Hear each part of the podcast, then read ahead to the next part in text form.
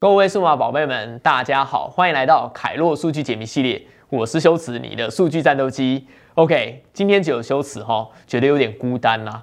不过没关系，呃，如果下一集有新的妹子来的话，那修辞会很开心的。今天我们来讲网红行销 （influencer marketing），这可能是从二零一七以来啊，台湾最火红的一个呃网络行销的一个方式。像在修辞刚入行的时候啊。那时候这种呃类似的行销，大概就有所谓的口碑行销，或者说呃很早以前就有那种明星会置入代言嘛，我们说专案的这种呃品牌代言的活动嘛。不过这些都是这种呃有点属于业务模式已经很成熟很久的作业模式。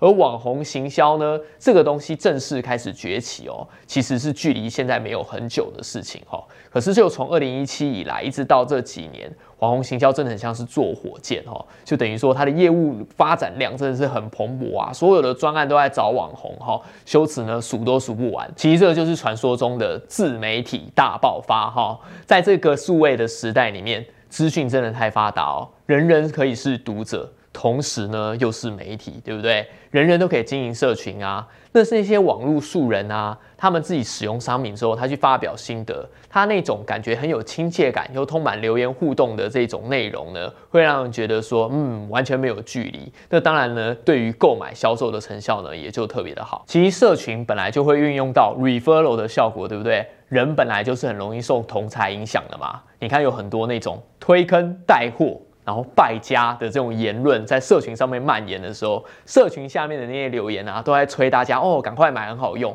你自己就会有一种嗯，如果我用了，到底会怎么样的感觉，对不对？其实这个时候呢，就是把人呢。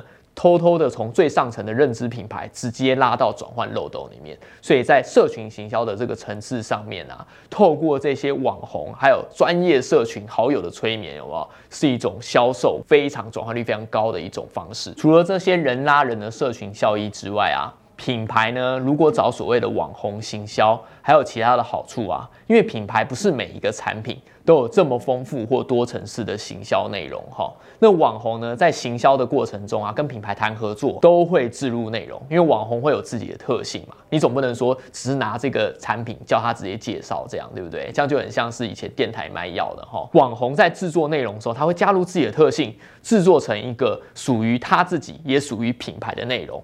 等于说帮产品丰富了它的行销的这个基底啊，吼，它就有一个好的内容。这些符合网红特性，而且呢又放在网红的这个社群上面呢去传播的这些贴文或是影片啊，很快的会被他的社群所接受。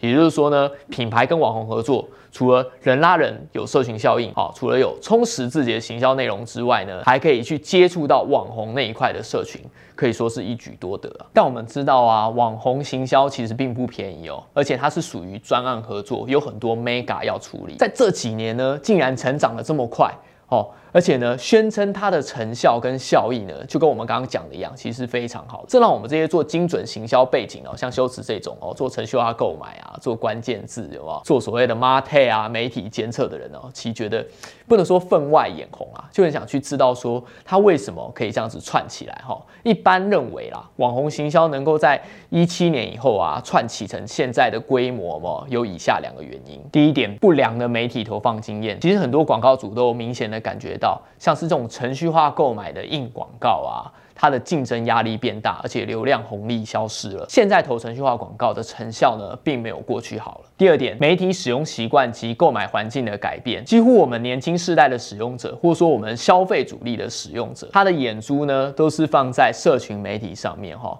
这些传统媒体呢，几乎已经没有人在看了。那过去我找明星代言啊，他主要露出的地方都在传统的媒体。虽然呢，明星可以帮我弄一整包哈，我那边制作出来的东西可以平网整合，平面可以发，网络可以发电视也可以发。可是呢，效益不如以往，可是价格是一样的。现在呢，我不如把预算呢分配到比较小众。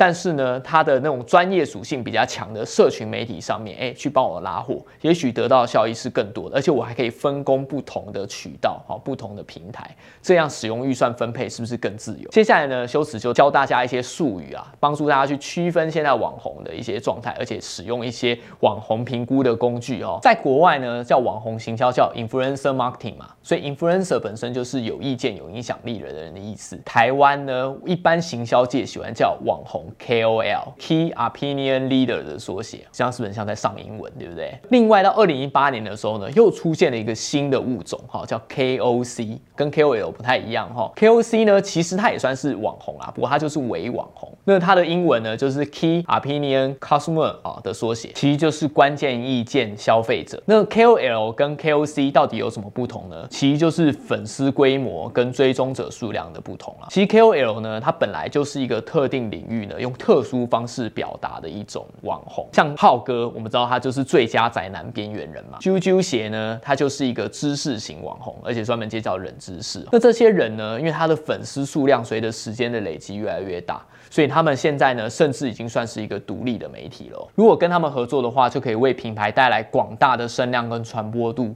不过呢，跟这种 KOL 呢合作的金额呢，通常都是蛮大的哈。那 KOC 呢，它就可以说说是特定领域的消费者或评论家。当然，跟 KOC 的合作呢，它会显得更亲切、更贴近你的生活，因为那个族群的粉丝平常呢就去看这些 KOC 在实践它的内容，那些评论跟回复，对不对？更具影响力啊。但是你说它的品牌哦，它这个媒体啊，KOC，它能够扩散的很大吗？其实通常就是在特定的受众里面哈，其实很难扩散出去。但是呢，在里面的 engagement 会非常的好。那至于品牌到底要跟 KOL 还是跟 KOC 合作呢？其实就看你 campaign 的目标啊，还有你的规模。还有最重要的就是你的预算，好，当然跟这些有关系啊。我们前面有说到，其实台湾的网红超多的，对不对？所以呢，当品牌有网红的需求的时候啊，他也不可能一个一个真的私讯去问嘛，对不对？不然要联系到什么时候啊？所以当品牌呢要这样合作的时候呢，专业的代理商收到 brief 的时候，都会先运用一些网红分析工具呢，先帮我们做进一步的筛选，去确认网红的这些类型啊，他的粉丝数量啊、规模等等啊。那修辞接下来就介绍几个免费而且是公开的实用网红分析工具哦。第一个 Ad Influencer，基本上呢，你看到这个平台呢，它的界面呢蛮简单好用的。不过呢，它不是我们呃国人自己自制的平台哈，基本上它是一个海外的，所以它的资料料呢都是来自于呃，其实虽然是公开统计的啦，但是可能台湾自己 KOL 的资料呢不会分析的这么快。它目前可以查到所谓的 YouTube、IG、TikTok、Twitch。上面的素人网红的一些流量啊，还有粉丝数量的一些基础资料，那是蛮推荐大家使用，也是蛮成熟的一个平台。二 KOL 雷达这个系统呢，就是我们国人自制的哦，它可以看到 YouTube、Facebook、IG 的量。注意我们前面讲的那个 influencer 哦，它是看不到 Facebook 的量哦。这个 KOL 雷达呢，好像更贴近平常我们发稿网红的需求，有没有？因为大家都会第一个想到 Facebook 跟 IG 嘛，在 YouTube。OK，KOL 雷达呢，它有些功能需要付费才能解锁哈，所以它现在上面我们看到这些公开的资料，免费版的资料哈，就是就一些呃比较大的一些统计数据哈。如果你需要更深入的合作，当然你需要负担一点费用啊。第三，圈圈圈圈呢是一个专业找 KOC 的平台哈。虽然它现在这个平台上面只有支援所谓 IG 的这些网红的查询哦，不过它的功能非常的齐全哦。它可以选择其中一位网红之后呢，诶，如果我今天呢，我想要去知道更多跟他同类型的网红，它有一个同类型筛选，我们说 Lookalike 的功能呢，可以帮你打一网打尽所有其他同类型的网红，让你去做比较跟筛选哦，更快的找到合适的网红。以上这些系统呢，也许它可以帮助品牌去整理一些统计数据，比如说。粉丝数啊，或互动率啊，互动数等这种讯息，但我们知道跟网红合作经营啊，不只是看这些指标这么简单，它其实还有很多其他的美角嘛，是没有办法透过数据呈现的。比如说网红有没有接过竞品或冲突的品牌业配啊？网红有没有做过一些观感不良或是违反品牌守则的事情啊？另外呢，跟网红的合作呢？规格也是一个需要注意的事项，不是说所有的网红呢都是哎影片发一发，贴文留一留就好了哈。有的网红呢，他可能会觉得说，哎，我不用帮你回复留言哦。有的网红呢，可能觉得说，哎，我就是把这些照片上传就好。其实专案合作的细节呢，它有真的有很多的 mega，是随网红的特性呢有所不同，你可能就要去你去配合他或大家协调了。修辞看过很多品牌的网红夜配，最后拍的也不像那个品牌，也不像那个网红的哈，这样就是一个比较不好的合作案例。今天算是简单介绍了。网红行销的入门术语，还有网红的这个系统，其实真的不是有钱就可以买到所有网红的合作哈。KOL 或 KOC，不管它大或它小，其实品牌在选择的时候啊，就是要选择这些愿意跟品牌呢一起共同创造长期效益的人。因为你跟这个网红合作呢，他就等于是你的小小代言人嘛，对不对？他必须要能够爱你这个品牌，而且愿意持续为你的这个品牌发声，愿意创造长远的价值，你才跟他合作啊。不然他今天跟你合作，明天跑去跟你的竞品合作，竞品就算不在意，你心里也会觉得不高兴嘛。所以我们在选择网红的时候呢，真的是要挑选长期愿意创造共同价值的人。那这样的服务呢，当然要找细心而且专业的代理商啦。所以修辞会建议你们